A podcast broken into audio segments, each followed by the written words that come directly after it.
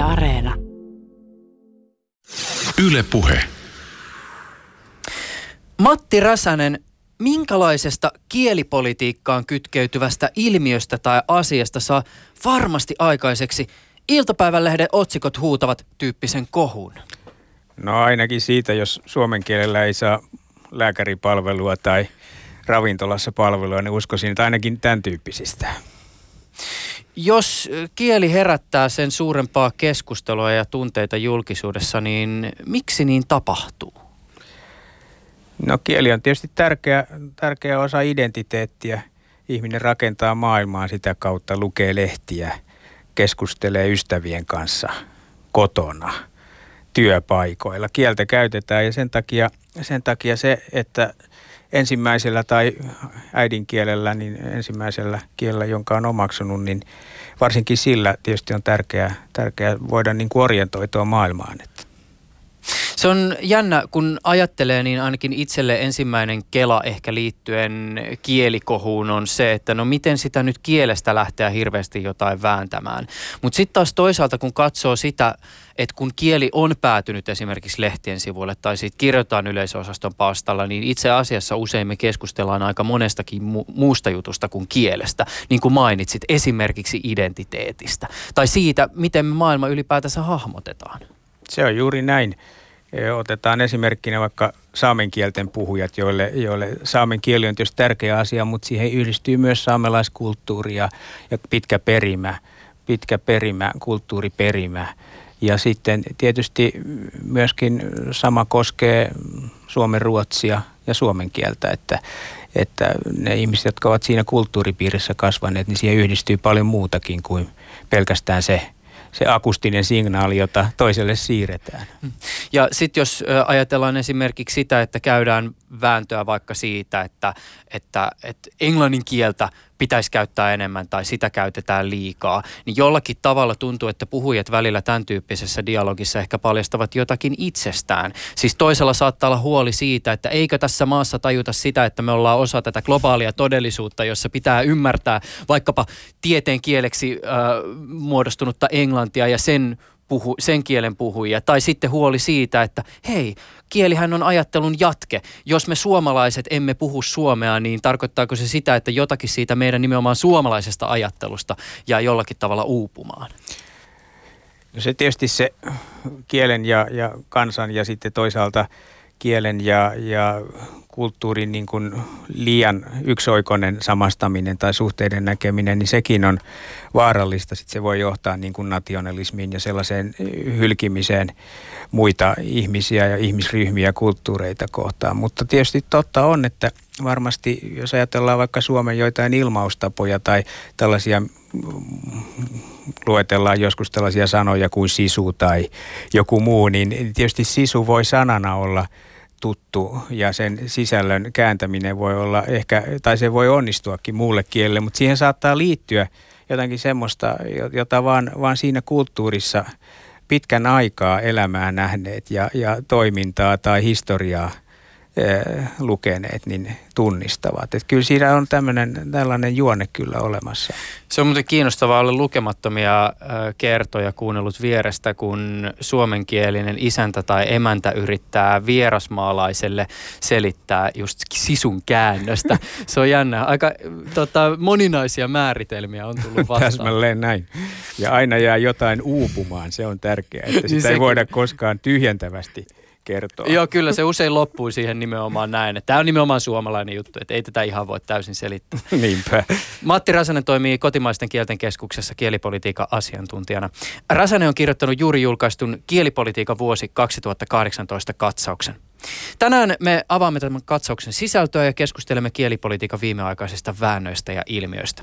On 13. päivä toukokuuta 2019. Ylepuheessa Juuso Pekkinen. Ja tervetuloa ohjelmaan mukaan. Kiitoksia. Mä tiedän, että on paljon sellaisia ihmisiä, jotka suhtautuu kieleen äärimmäisen intohimoisesti. Ja väittäisin, että varmaan melkein jokaisesta ihmisestä saa kaivattua esiin jonkun mielipiteen, joka liittyy itse kieleen. Mutta täytyy kuitenkin todeta, että julkaisun otsikkona kielipolitiikan vuosi ei sinänsä ehkä herätä ihan niin räiskyviä tunteita. Se on mahdollista tietysti. Kielipolitiikkaa voi käsitellä niin monesta näkökulmasta ihan yksilön tasolta sitten valtioiden ja julkisen vallan toimintaa ja kaikkea tietysti siltä väliltä. Sitten kielipolitiikassa monia lohkoja on kielikoulutuspolitiikkaa ja toisaalta kielen asemaan liittyviä kysymyksiä. Sitten on tämä perinteinen kielenhuolto tai, tai mikä meillä tunnetaan kielenhuoltona Suomessa ja, ja, ja kaikkea muuta vielä. Että, että siinä on kovin monta, monta kysymystä. Tässä katsauksessahan tämä kielipolitiikka nimenomaan liittyy tähän kielen statukseen tai kielen käyttöalaan ennen kaikkea, että, että millä perusteilla ja minkälaisia tekoja tai toimia tai jopa, jopa tämmöisiä poliittisia päätöksiäkin, niin on liittynyt viime vuonna siihen, siihen millä kielen tosiasiallinen käyttöala sitten määräytyy. Mutta tässä just, tämä onkin kiinnostavaa, siis vaikka kielipolitiikan vuosi 2018 ei sinänsä herättäisi niin hirveästi tunteita, niin kun tämän sun kirjoittaman katsauksen avaa, niin sehän on nimenomaan täynnä tunnetta ja kohuja. Siis iltapäivälehtien otsikkotason kohuja väitetystä suomen kielen taantumisesta, ö, on aiheita siitä, kuinka englannin kieli tyhmentää kansaa, tällaistakin väitettä on esitetty kuumia keskustelun aiheita maahanmuuttajien suomen kielen taidosta, on muistutuksia siitä, miten kieli voi asettaa ihmisen epätasa-arvoiseen asemaan tai siitä, miten tässäkin maassa on tukahdutettu kanssakansalaisia niin tai tukahdutettu kanssakansalaisten äidinkieltä. Ää, aika nopeasti tulee tätä kielipolitiikan vuosikatsausta lukiessa muistutetuksi siitä, että, että kielipolitiikka ei ehkä olekaan sit kuitenkaan niin puisevaa välttämättä, vaikka otsikon perusteella ehkä saattaisi niin päätellä. No ei, ei se välttämättä olekaan ja ennen kaikkea tietysti se, että että jos ajattelee sellaista oikeusvaltiota ja demokraattista yhteiskuntaa niin kuin Suomi, niin olisi tietysti hyvä, että kaikki nimenomaan tähän kielen käyttöalaan tai kielen yhteiskunnalliseen asemaan, tähän statukseen liittyvät asiat olisi eh, sovittuja tai ne noudattaisi eh, niin kuin pitkän linjan – suunnittelua tai, tai näin, että se eh, poliittinen päätöksenteko voi olla aika poukkoilevaa, että te keksitään yhtäkkiä joku asia, joka mukaan sitten laitetaan jotain asiaa ajaa sen laajemmin kokonaisuutta eh, miettimättä. Ja, ja tietysti meillä on itsenäisyyden ajan ollut pitkä perinne esimerkiksi kahdesta kansallisesta, valtiollisesta, virallisesta kielestä. Ja sitten meillä on tullut uusia, uusia eh, kieliä 1990-luvun alku puolet lähtien ennen kaikkea muita kieliryhmiä. Ja oikeastaan tämä viimeisen parin 30 vuoden kehitys, niin sehän on mennyt melkein niin kuin omalla painollaan, että siihen ei ole kukaan, kukaan mitään isoa keskustelua tai yhteiskunnallista keskustelua viritellyt. Että se, se on ehkä se puoli, johon pitäisi enemmän, enemmän kiinnittää huomiota, että, että ne ratkaisut olisi tietoisia – ja niitä tehtäisiin monen, monenlaisen niin kuin taustatiedon perusteella, jos otettaisiin huomioon Voisi sanoa niin kuin yhteiskunnan kokonaisetu niin, että myös niin kuin historia ja traditio otetaan huomioon. Mä voisin sen verran hieman vielä pohjustaa tätä keskustelua avaamalla tämän sunkin julkaisu ikään kuin tätä viitekehystä. Kun tämän tyyppistä raporttia kirjoittaa, niin mitkä kielet siihen on ainakin otettava mukaan, kun kohteena on nimenomaan suomi? Siis toki viralliset kielet, mutta sehän ei niin sanotusti ole koko totuus. Se ei ole koko totuus. Tietysti itse toimin kotimaisten kielten keskuksessa, niin meillä, meillä on tietysti kielinä viralliset kielet ennen muuta. Sitten on vähemmistökieliin liittyvää toimintaa, kielilautakuntia, tehdään sanakirjoja, mutta se on pienimuotoisempaa. Ja tietysti tuohon, mitä otin tähän mukaan erikseen käsiteltäviä kieliä, niin ovat tietysti sit saamen kielet, viittomakielet ja romanikieli ennen muuta, koska – koska niistä kotimaisten kielten keskuksen alaisuudessa on laut, kielilautakunta.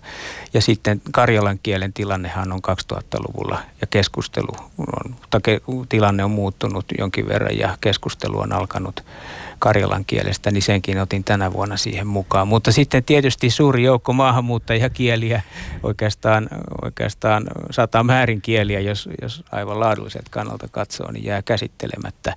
Suomen kohdassa tai siinä osiossa käsittelin englantia, koska suomi ja englanti niin kontrastoituu monesti. Tietysti kielet jollakin tavalla lainausmerkeissä niin uhkaavat toisiaan niin, että Suomi tietysti on jonkinlainen uhka vähemmistökielille ja sitten toisaalta taas Englanti tällä hetkellä ennen kaikkea uhkaa käyttö tai käyttöala uhkaa pienetä Suomen ja Ruotsin – käyttöala pienenee englannin takia. Että, et, et siinä on, se on hyvin moninainen se, mi, miten nähdään se kielen, kielten välinen dynamiikka minäkin aikana. Mutta tällä hetkellä varmaan suurin huoli kohdistuu ennen muuta siihen, että, että englanti syö virallisten kielten käyttöalaa.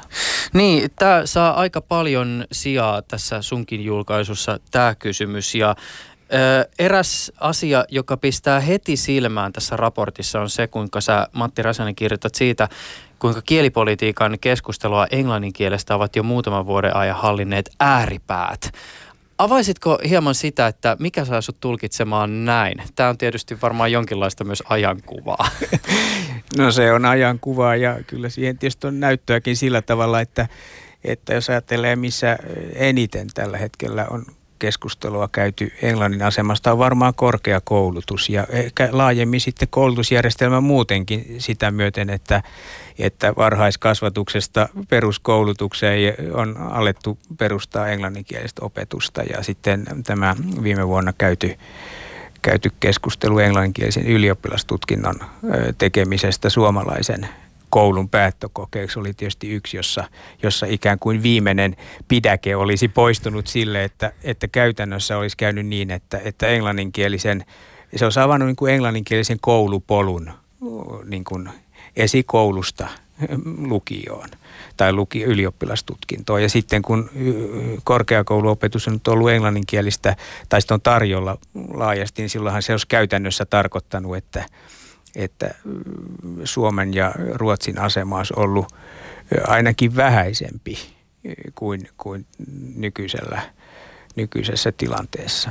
Ja tämä on ehkä se, se huoli juuri, että, että tietyt käyttötilanteet tai käyttöalat niin kuin syövät, syövät tai kansalliskielten asema niin kuin on vaaras hävitä kokonaan. Ja tämä korkeakoulutus on kyllä yksi – yksi ehkä ollut parikymmentä vuotta sellainen keskeinen kysymys, johon ei mielestäni oikein sellaista järkevää ratkaisua ole löytynytkään. Tuossa esitän niitä näkökantoja, jotka monialla on esitetty, että olisi varmaan tämmöinen rinnakkaiskielisyyden, erilaisten rinnakkaiskielisten ratkaisujen kehittäminen, tai sitten, että hyödynnettäisiin paremmin puhujan tällaista reseptiivistä tai, tai niin kuin kielen ymmärtämiseen liittyvää kielitaitoa. Sitähän voisi hyödyntää ihan palveluissa ja, ja, ja varmaan opetuksessakin yliopistossa niin, että, että se sitten palvelisi myös paremmin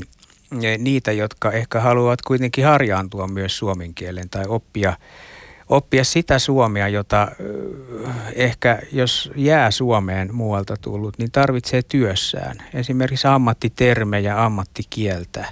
On hirveän vaikea kuvitella, että muualta tullut voisi jäädä tänne niin, että että hän opiskelisi pelkästään englanniksi ja toimisi Suomessa vaikka sosiaali- ja terveysalalla tai näin, niin hänen täytyy kuitenkin jossain oppia suomea.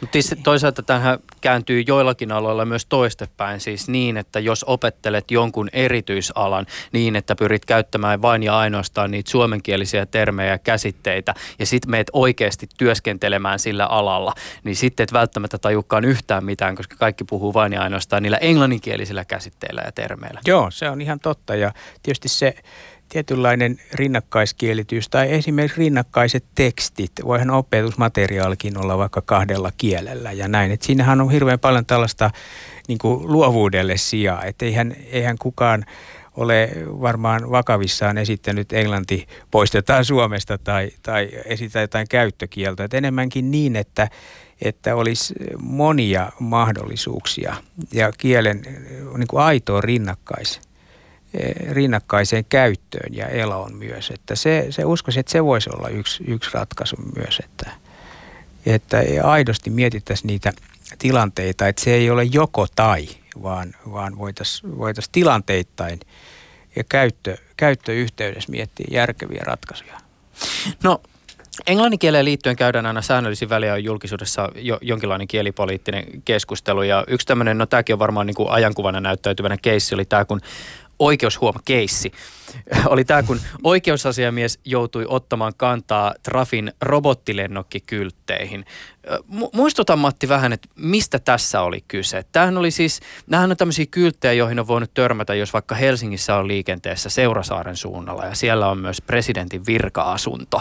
Niin siinä virka-asunnon kupeessa on tällaisia kylttejä, joissa on kuva tämmöisestä tota, ää, robottilennokuista tai dronesta ja sitten siinä lukee, tai on lukenut no drone zone.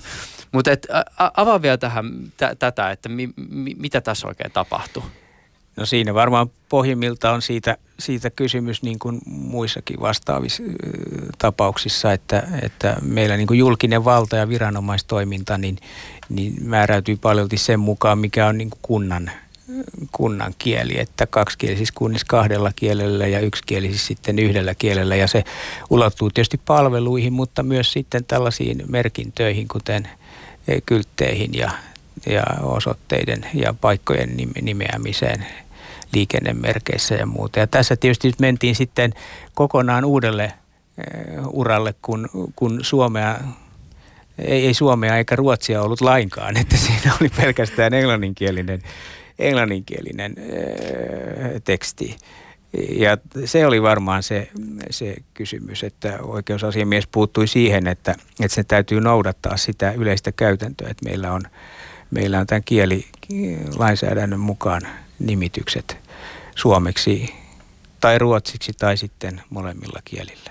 Mikäköhän siinä muuten alun perin oli ajatuksena, että se on ilmastu vain ja ainoastaan englanniksi tämä Sitä olen väärä henkilö siihen vastaavaan, mutta ajattelin, sille, ajattelen vaan, että että se ehkä liittyy siihen samaan kuin reilu kymmenen vuotta sitten oli tämä Stroke Unit, mm. eli Tampereen yliopiston yksi sairaalan, yliopistollisen sairaalan yksi yksikkö nimettiin pelkästään englannin kielellä. Ja, ja siinä oli sama asia, että se katsottiin, että se ei, englannin kieli ei yksinomaisena riitä, että, että ainakin siihen täytyy sitten suomen ja ruotsin kielen nimi saada, saada oheen. Mm. Eikö tässä ollut siis sillä tavoin, että jos ajatellaan tätä päätöstä liittyen nimenomaan näihin no drone zone kyltteihin, niin tämä stroke unit case, se, että kymmenen vuoden takaa oli se, johon viitattiin siis tähän tota, päätökseen joka tuolloin tehtiin. Kyllä joo, se noudatti sitä samaa, samaa linjaa ja se, se on oikeastaan se, se sama, samat perusteet esitettiin, että se on, se on yhtenäinen – niin kuin argumentointi siinä on ollut kaikista tämän tyyppisissä, jotka on kanteluita. Mm. Ja sitten tietysti ö, kotimaisten kielten keskuksenhan tulee paljon tietysti tämmöisiä kansalaisten ö, huomioita tai, tai huolenaiheita juuri samantyyppisistä, niin tietysti sitten siellä virkatyönä perustellaan niitä samalla tavalla, että – että kaikki eivät sitten vaan tule, tule niin kuin mediaan, koska ne eivät etene kanteluihin asti. Mm. Onko teillä muuten tota, tällä hetkellä ää, ajatusta siitä, että mikä se drone nyt sitten on? Sä itse käytit tätä robottilennokki-sanaa. No siitä taitaa olla sanakirjassa tällä hetkellä drone ja robottilennokki. Se drone on ihan hirveä, jos Joo, niin, oman mielipiteen niin sanoa. Niin. Siinä ne taitavat, jos muistan oikein, niin kielitoimiston sanakirjan vaihtoehdot olla. Mutta on yksi tämmöinen tota, esimerkki tai yksi niistä sanoista, joiden kohdalla ainakin itselle tulee mieleen pohdiskelu siitä, että onko suomenkielisellä sanalla lopulta sitten arkikäytössä edes mahdollisuutta tanakasti vakiintua sen englanninkielisen ää, sanan rinnalle, koska aika moni kyllä, joka toimii sellaisella alalla, jossa näitä droneja käytetään tai robottilennokkeja käytetään, niin puhuu droneista.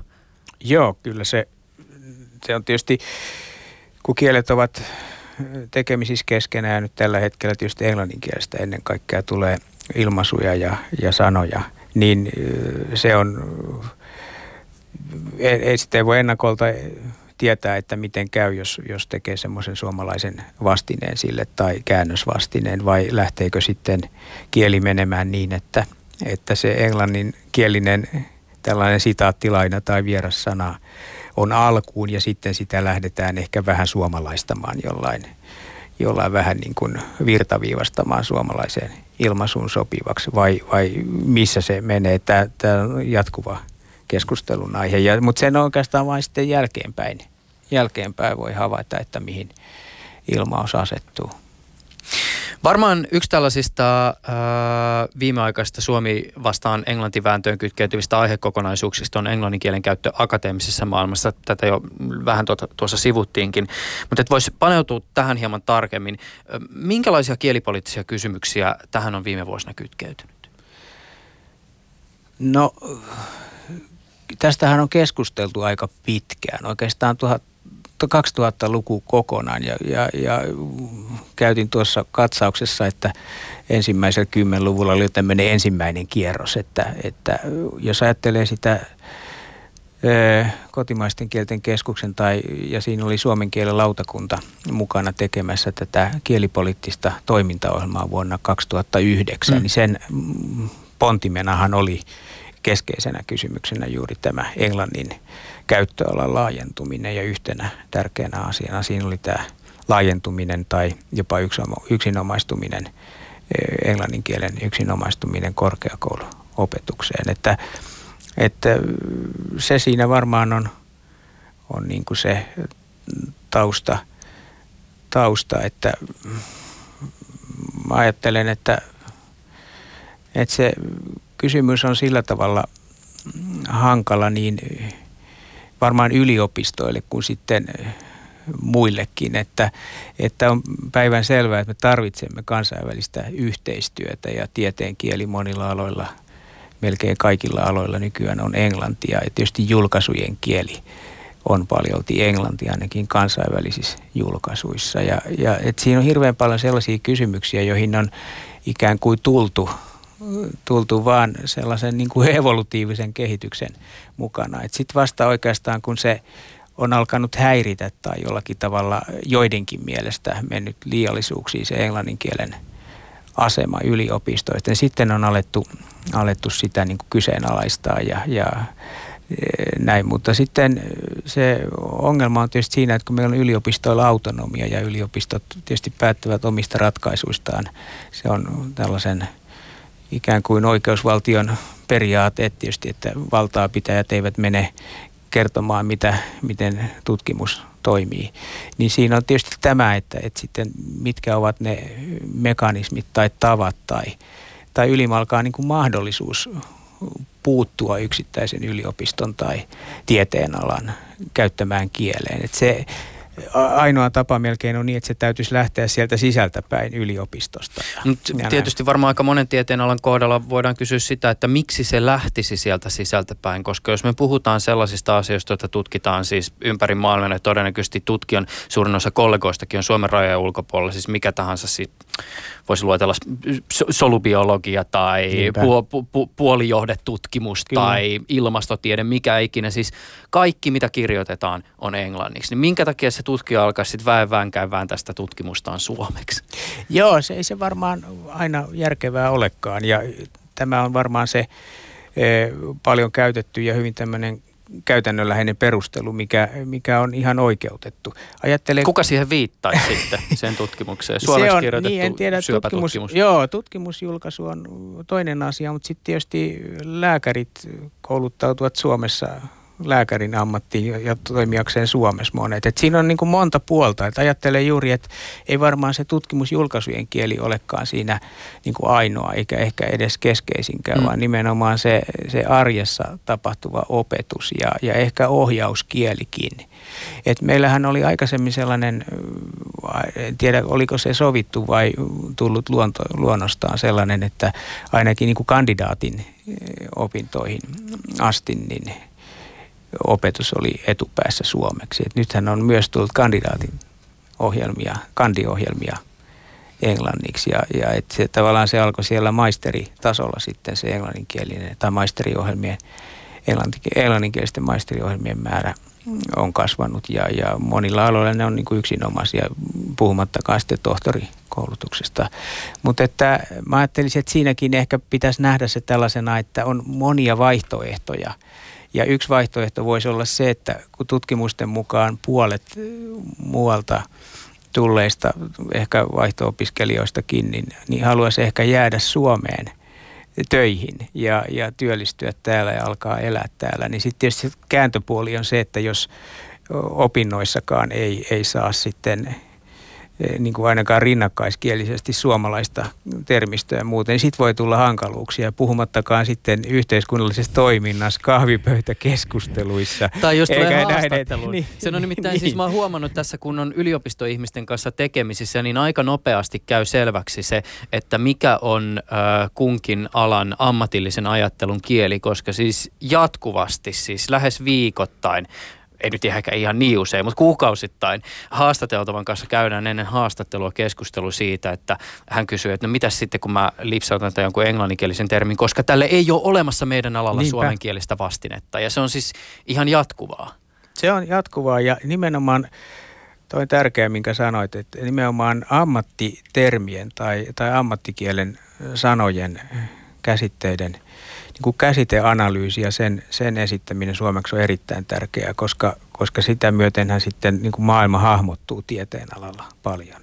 Jos se, sitä ei edes ole suomeksi, niin voi tulla hankaluuksia. Ei tietysti joka alalla, mutta tämähän on juuri tärkeää ymmärtää myös, että niin kuin totesit, niin on eri, erilaisia traditioita ja, ja ihmiset valmistuvat kovin erilaisiin tehtäviin yliopistosta, että, että toiselle alalle sopii yksi ratkaisu ja toiselle toinen, mutta että se olennaisin asia olisi varmaan se, että siitä käytäisiin niin keskustelua, eikä lähdettäisi härkäpäisesti ajamaan jotakin yksikielistä ratkaisua.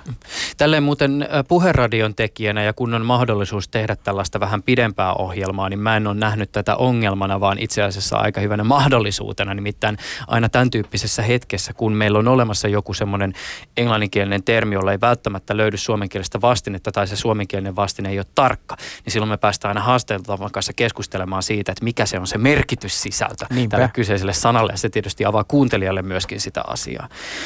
Tämä nyt ei liity englanninkieleen, mutta yliopistomaailmaan kuitenkin. Tässä sun kielipolitiikan katsauksessa sä, Matti Räsänen kertaat Murrekradun tapausta.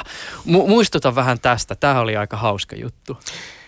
No siinä oli tietysti sellainen, sellainen juonne, että viime, viime syksynä – Helsingin yliopiston humanistien tiedekunta hyväksyi murteella kirjoitetun opinnäytteen. Ja tietysti kun on vanhastaan ajateltu, että se kielen varieteetti, jolla, jos sanotaan, että opinnäyte kirjoitetaan suomeksi, niin kaikki on tietysti luonnostaan ajatelleet, että se on yleiskielen, yleiskielen varieteetti tai, tai kielimuoto, jota, jolla opinnäyte kirjoitetaan. Sitten kun tuli selvästi poikkeava poikkeava tällainen niin kuin murteitahan nyt ajatellaan, että ne on ennen kaikkea puhuttua kieltä ja ne on nimenomaan Suomen niin kuin, eh, tämmöisen abstraktin kielimuodon niin kuin varieteetteja siitä tai, tai eh, näin, niin, niin se ehkä oli se, että se herätti aika paljon keskustelua ja kohua, että se tietysti yksittäistapauksena voi mennä ja en, en tunne niitä perusteluita niin tarkkaan, mutta käy niin ulkopuolisena kysymään, että, että mikä varieteetti sitten seuraavaksi on mahdollinen ottaa, että onko sitten slangilla kirjoitettu gradu seuraava ja näin. Että, että se on ehkä se, että se yleinen periaate, että siitä, siitä, että kielimuotona on yleiskieli tai tämmöinen, niin sovittu kielisysteemi, jonka mukaan kirjakieli, jossa on omat sääntönsä, sen mukaan tieteellistä tekstiä yleensä niin kuin kirjoitetaan, niin siitä, siitä mentiin aika kauas. Ja se oli varmaan se syy, minkä takia sitten – se sai paljon huomiota. Toki tämä nyt pätee lähinnä luovaan ilmaisuun ja vapaampaan kielenkäyttöön, mutta toisaalta jos ajatellaan niin, että asiat pitäisi toteuttaa, siis mikä tahansa viestintä niin, että se muoto tukee sisältöä, niin jos se olisi äärimmäisen perusteltu, että se tutkimus pitää kirjoittaa murteella tai slangilla, niin... No näin, t- jotain tämän kaltaistaan siinä esitettiinkin, että se kuuluu siihen tutkimus ikään kuin se, juuri sen tutkimuksen niin kuin prosessiin ja menetelmiin, että näin voisi olla, mutta niin tai näin, niin sitten tietysti on kiva nähdä, että mitä tapahtuu.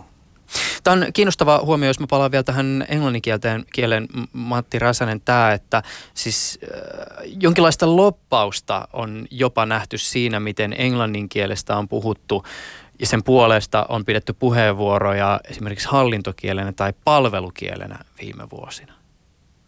Paljonkin, paljonkin, että että viime vuonna tuli näitä tämmöisiä selvityksiä konsulttitoimistojen esityksiä sitten Elinkeinoelämän keskusliiton tilaamia selvityksiä, jossa nimenomaan ajatuksena oli se, että, että Englannin asema viranomaistoiminnassa ja julkisen vallan, julkisen vallan alaisissa toiminnoissa, niin sitä laajennettaisiin. Siitä tuli tällaisia e, keskusteluita kuin englanti palvelukieleksi ja englanti viralliseksi asiointikieleksi ja, ja, ja sen, sen suuntaista ajattelua. Mutta siinä tietysti se on nopeasti ajatellen varmaan luontuu tähän ajatukseen kansainvälisyydestä ja, ja tähän, että Suomeen tarvitaan kansainvälisiä osaajia ja halutaan ulkomaista työvoimaa ja, ja asiantuntijoita ja tässä on paljon näitä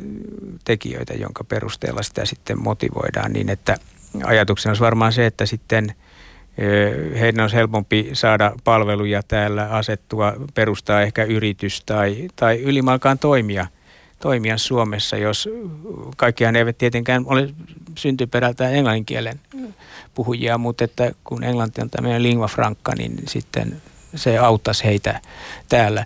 No se on hyvä ajatus, mutta että sitten käytännössä siinä saattaa tulla hankaluuksia, että, että esimerkiksi se, että meillä pitäisi olla aika hyvä myös näillä palvelun tarjoajilla hyvä kielitaito, että ralli englanti ei riitä ja sitten myös erilainen kääntäminen, dokumenttien hallinta. Että jos käytännössä kävisi niin, että englannista tulisi tällainen virallinen kieli eh, viranomaistoiminnassa, niin siihen täytyy löytää sitä aika paljon enemmän rahaa ja koulutusta. Ja tätä puoltahan ei sitten kukaan valota.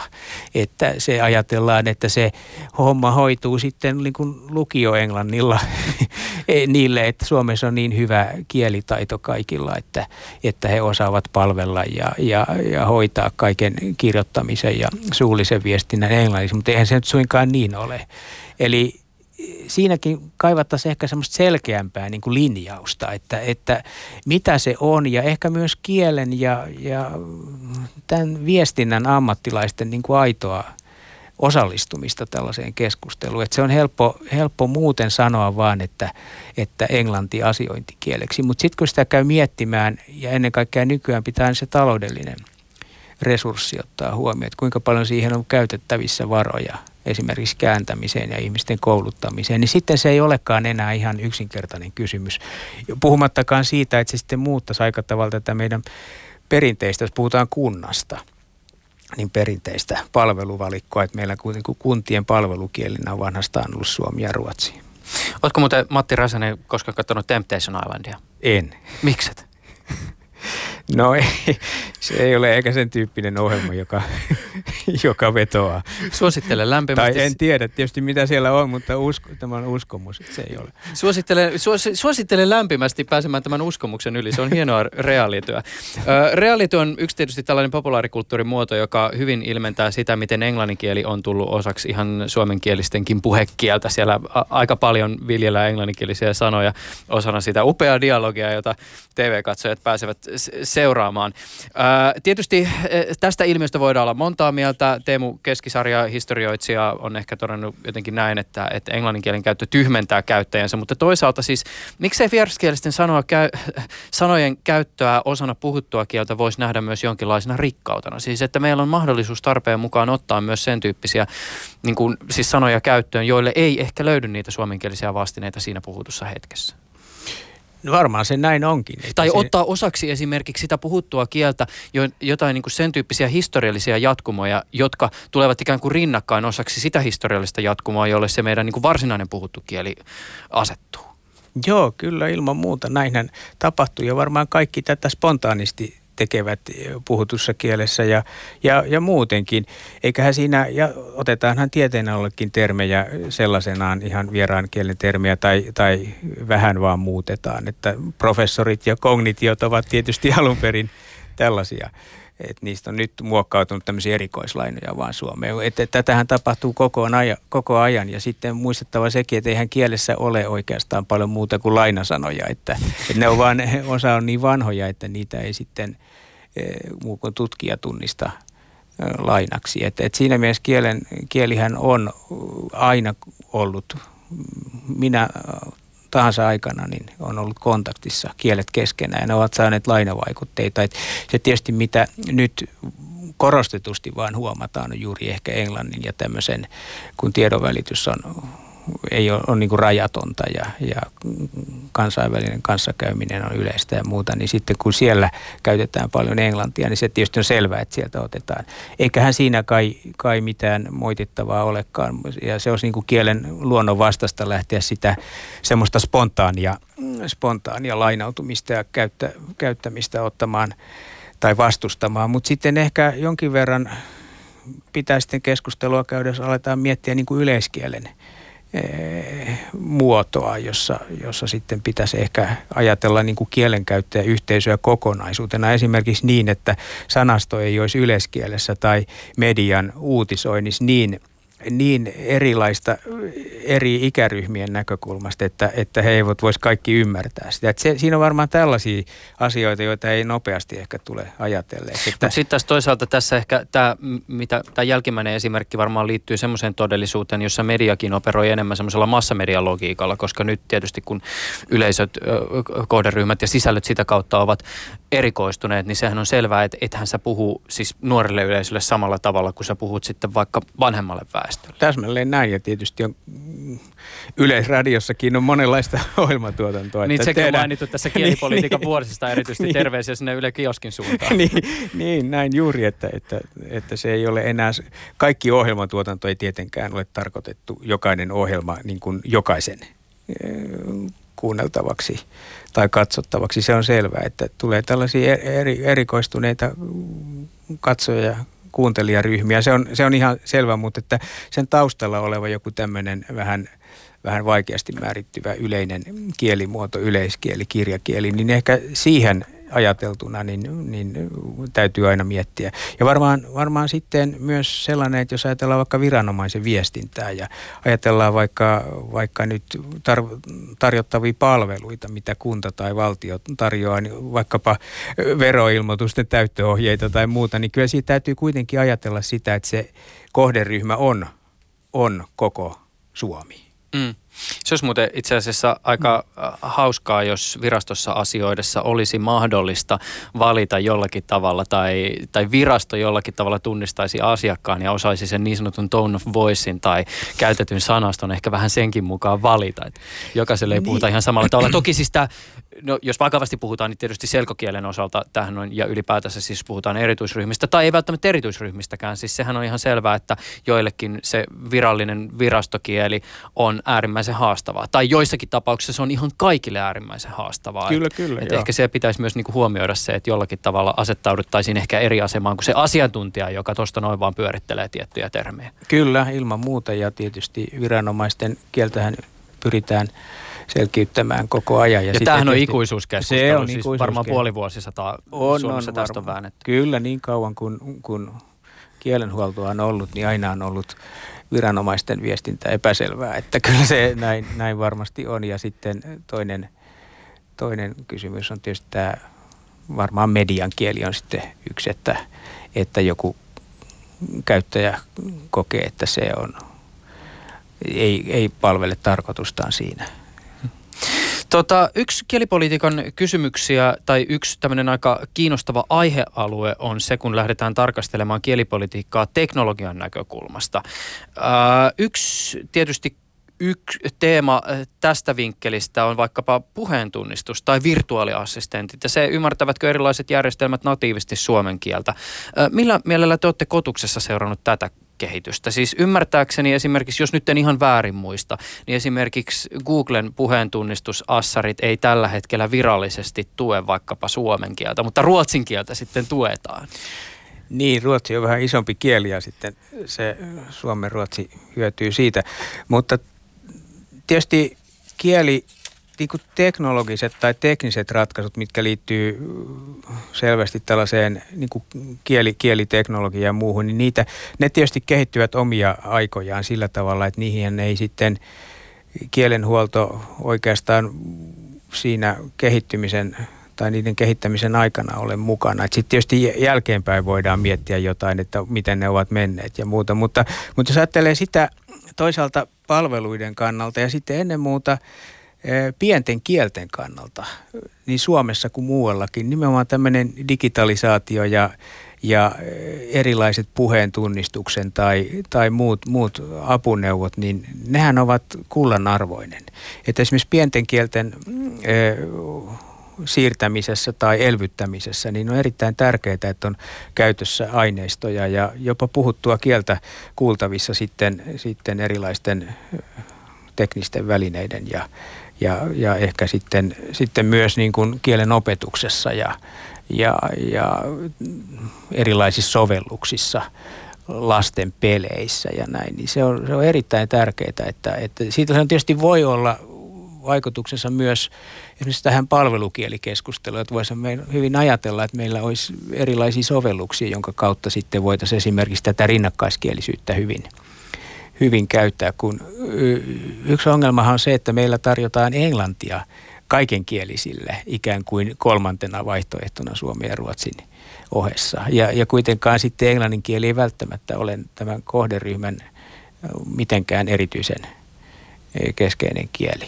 Ja, ja mm. niin voisi siinä ajatella, että sitten esimerkiksi äidinkielinen palvelu olisi paremmin mahdollista niin, että olisi, olisi teknisiä apuvälineitä siinä välissä. Ja mm. tämmöistähän paljon varmaan jossain hotellien varauksessa käytetäänkin jo, että näytetään siitä kännykästä tai käytetään kännykän jotain kääntäjiä tai muuta. Että tässähän on hirveät mahdollisuudet ja se nimenomaan voisi vois yhteiskuntaa auttaa kyllä nimenomaan viranomaisten toimintaa myös. Mm. Ja, mutta ennen kaikkea kielen opetusta – ja, ja, tämmöistä, ja pienten kielten elvytyksessä tällaiset erilaiset välineet ovat todella tärkeitä. Mutta sitten kyllä toisaalta, jos mietitään tätä ikään kuin arkista teknologista maisemaa, niin kyllä se tuppaa vähän menee sillä tavoin, että haluaako nyt joku iso amerikkalainen yhtiö ottaa siihen tekoälyn sovelluksensa mukaan sen pienen kielen. Se on tietysti kysymys, johon esimerkiksi vaikkapa niin kuin suomalaisilla tai vaikka kotuksella ei ole oikeastaan mitään sanottavaa. Kotuksella ei ole siihen sanottavaa, että ne niin kuin markkinavoimat sillä tavalla jylläävät siinä. Sitten tietysti voi kysyä, että olisiko olisiko, jos valtiovalta tai alkaisi jollakin tavalla rahoittaa sellaisia projekteja, jossa tällaisia sovelluksia tuettaisiin tai näin, mutta se on selvä, niin kuin sanoit, että jos se menee niin kuin markkinaehtoisesti, niin silloinhan tietysti se menee sen mukaan, missä puhujamäärien ja, ja muun, muun, muun niin kuin markkinan ehtojen mukaan. Et silloin tietysti aina niin kuin pienet, pienet ryhmät niin jäävät sivuun. Se on muuten kiinnostavaa miten teknologia ei ehkä huomioi myöskään kielten moninaisuutta kirjoitusmerkkien maailmassa. Sun raportista, Matti Räsänen, löytyy esimerkki siitä, kuinka Suomessakaan sähköiset järjestelmät eivät aina taivu esimerkiksi saamen kirjoitusjärjestelmiin. Kyllä, näin on, että, että meillä on väestötietojärjestelmiä ja muita rekistereitä, joissa ei voi käyttää edes, edes kaikkia niitä merkkejä, jotka meidän, meidän äh, suomalaisten niin kuin nimiin liittyy. Ja se on tietysti aika, aika hankala, jos passissa ja, ja henkilökortissa tai sitten jossain muussa, muussa terveydenhuollon rekisterissä tai jossain, niin ei voi käyttää sitä nimeä, mikä, mikä on. Tämä on muuten siis semmoinen esimerkki, ihan vaan tämmöisenä huomenna puhun ääneen. On, on monia semmoisia tilanteita, jossa jollakin tavalla sillä ei semmoisella rationaalisella tasolla ymmärtää sen, että et, et jokin asia loukkaa. Mutta tämä on semmoinen asia, joka jollakin tavalla mulle ainakin konkretisoi se, että et minkälaisissa hetkissä yksilölle ehkä saattaa näyttäytyä jonkinlainen asia todella niin kuin epätasa-arvoisena. Ja siis se, että jos sun nimi on kaikissa virallisissa papereissa ja järjestelmissä väärin, niin sehän tuntuu siis varmaan niin kuin joka kerta iskulta vasten kasvoja, kun sä näet sen oman nimessä. No kyllä, varmaan sehän vanha, vanha totuus, että nimihän on yksi tämmöinen niin kuin identiteettikysymys ja, ja tietysti sitten varmaan ne ongelmat ovat kärjistymässä tai jos ei keksitä jotain, jotain tai nopeasti sitten tehdä muita teknisiä ratkaisuja. Tietysti kun meillä myös nimikäytännöt vaihtuvat ja tulee paljon ulkomailta tai maahanmuuttajia. Niin, tietysti niin integroidu siinä sitten, kun niin, ne kirjoittaa aina sen sun nimessä Niin, että hyvin tärkeää olisi tietysti siinäkin löytää periaatteita ja ratkaisuja niin, että kaikki nimet voitaisiin kirjoittaa oikein. Tuossa muuten sun julkaisussa on huomioitu myös tämä keskustelu liittyen maahanmuuttajien suomen kielen taitoon ja, ja siinä yhteydessä nostat esille sen, että no joo, kyllähän sitä suomen kielen taitoa on yritetty kohentaa, mutta mitä ilmeisimmin ainakin sellaisen vaikutelman saa, että se käytäntö ei ole ollut mikään kauhean tuloksekas.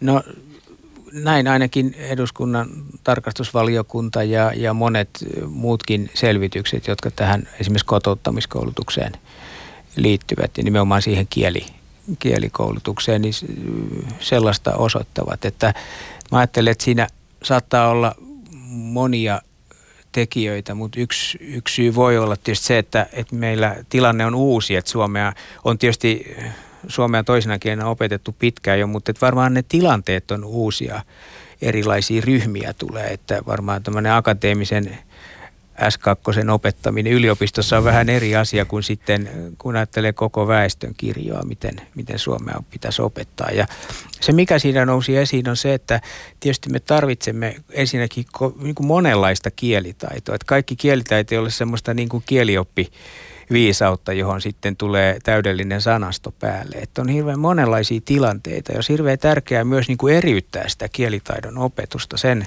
sen mukaan, että minkälaista kielitaitoa kielenkäyttäjä tarvitsee. Ja, ja yleisesti ottaen niin ehkä yliopiston opiskelijoiden palautteissa, siis jotka tulevat muualta ja, ja, ja sitten muuallakin tulee tämä esiin, että, että Suomessa pitäisi ehkä enemmän edelleenkin pyrkiä niin kuin lisäämään tämmöistä niin kuin arjen vuorovaikutuksen ja niin kuin luon, luontevien, luonnollisten sosiaalisten tilanteiden niin kuin hallintaa siinä kielen opetuksessa. Että sehän olisi yksi mahdollisuus juuri ottaa ihminen mukaan tai se, sen kautta pääsee niin kuin suomalaisen puheyhteisön jäseneksi niin, että on siinä arjessa mahdollisuus tulla mukaan vaikkapa kahvipöytäkeskusteluun. Alkuun ehkä vähän olla enemmän kuulolla, mutta pikkuhiljaa päästä sitten sisään sen sijaan, että kaikki vaihtavat kielen joskus toiseksi yleensä englanniksi sen tähden, että joukossa kaikki eivät ole niin kuin syntyperäisiä puhujia. Et tässä on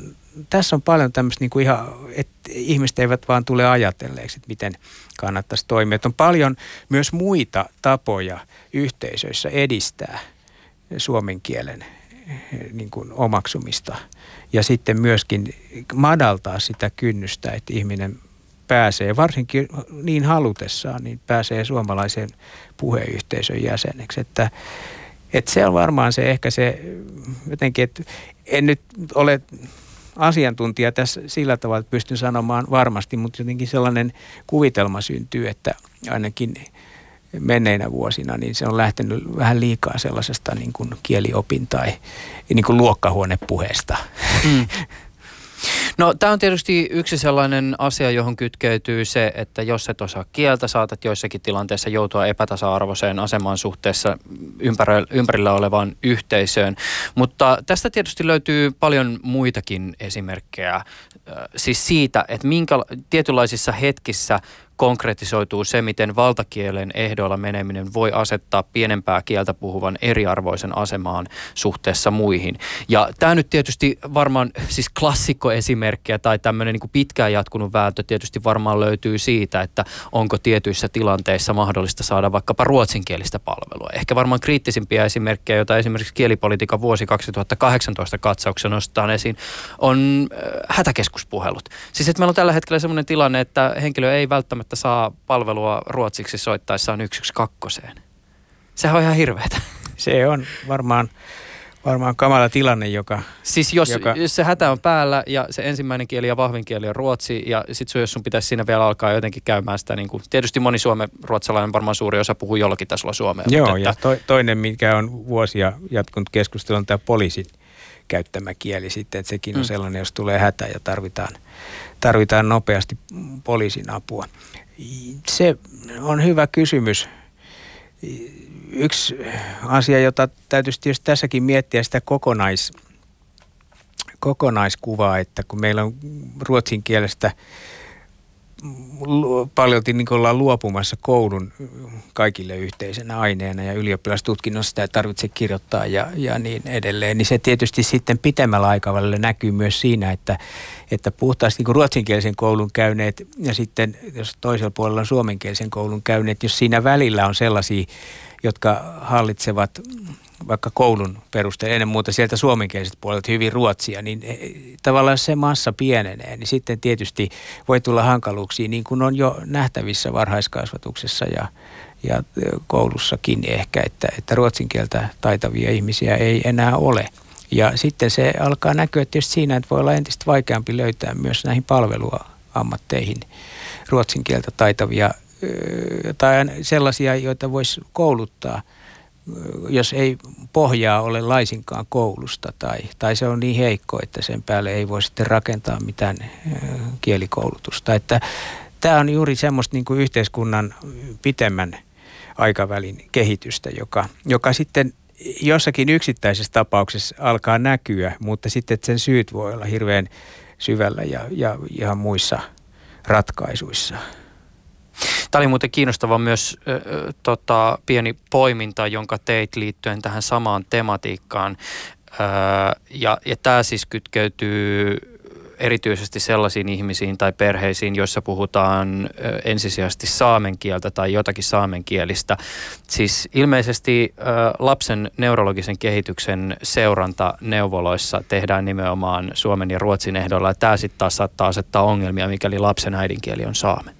Joo, se oli vain yksittäinen poiminta, jonka tein, tein tuota mediasta, mutta se on sillä tavalla kiinnostavaa, että sitä se alkaa koskea myös maahanmuuttajia ja, ja laajemminkin, että minkälaisia välineitä meillä on arvioida lasten kehitystä, jos mm. ei ensinnäkään ole välttämättä tietoa, minkälaiset kielisuhteet siellä – siellä perheyhteisössä tai yksilöllä on.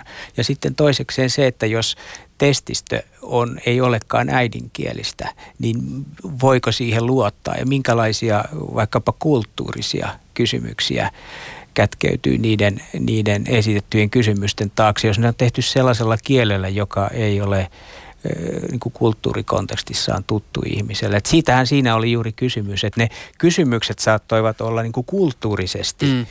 Vaikeita ymmärtää ja silloin se ei välttämättä ainakaan oikopäätä mittaa pelkästään niin kuin kielen, kielellisen kehityksen mittaamista, koska siihen liittyy paljon sellaista, jota ei voi niin kuin muuten tietää. Mm. No, no toinen tietysti sitten taas vielä esimerkki tai yksi näistä monista, joka liittyy siihen, että, että tota, millä tavoin kieli jollakin tavalla vaikuttaa siihen, miten pääsee tekemisiin yhteiskunnan, maailman ja kenties kulttuurin kautta. Tämä viittomakielen tulkkauspalvelut nyt on sellainen otsikko, joka on valitettavan usein näkynyt lehtien sivuilla siis se, että, että tota, jos puhut viittomakieltä tai tarvitset tulkkauspalveluja tähän liittyen, niin se ei välttämättä noin vaan tapahdukaan. Joudut aika paljon suunnittelemaan elämää etukäteen ja, ja, ja tulkkauspalvelua ei välttämättä järjesty siihen tilanteeseen, joka saattaa elämässä tulla spontaanisti vastaan, niin kuin tilanteet nyt välillä vastaan tulee. Niinpä, ja sitten tietysti sekin, että tulkkauspalveluissa ja sitten näissä taksipalveluissa, mitä on siinä näissä Kelan uudistuksissa ja taksipalvelulain uudistuksissa tullut eteen on sama, että, että joissakin tilanteissa on myös tämmöinen jatkuvuus, että sama ihminen voi toimia tulkina tai sitten taksikuljettaja voi saattaa ihmisen terveyskeskukseen. Ja näin, jos tällaiset rajat, ensinnäkin on paljon vaihtuvuutta ja sitten, että taksinkuljettaja saa vain sairaalan ovelle vielä, mutta sitten tarvitaan toinen saattaja sisällä ja muuten. Sehän niin moni, siitähän voi tulla ongelma juuri siitä, että kun ihmiset ovat jo vaikeassa tilanteessa muutenkin, niin kuinka tällainen on mahdoton niin kuin pystyä itse järjestämään tai tarvitaan avustavaa henkilökuntaa tai jopa niin kuin avustaja järjestämään näitä monilaisia, että mistä numerosta mikäkin palvelu tilataan ja näin. Että siitä tulee erittäin hankalaa hankalaa. Et siinäkin varmaan hyvä, hyvä tarkoitus, mutta sitten se lopputulos saattaa joskus koitua niin kuin hankalaksi kansalaisen näkökulmasta. Avataan vielä tämä, tämä ei välttämättä ole kaikille tuttu. Siis millä tavoin, ja tämä on jotenkin siis absurdi ajatuksena, että miten taksilain muutos vaikuttaa siis kieliasioihin?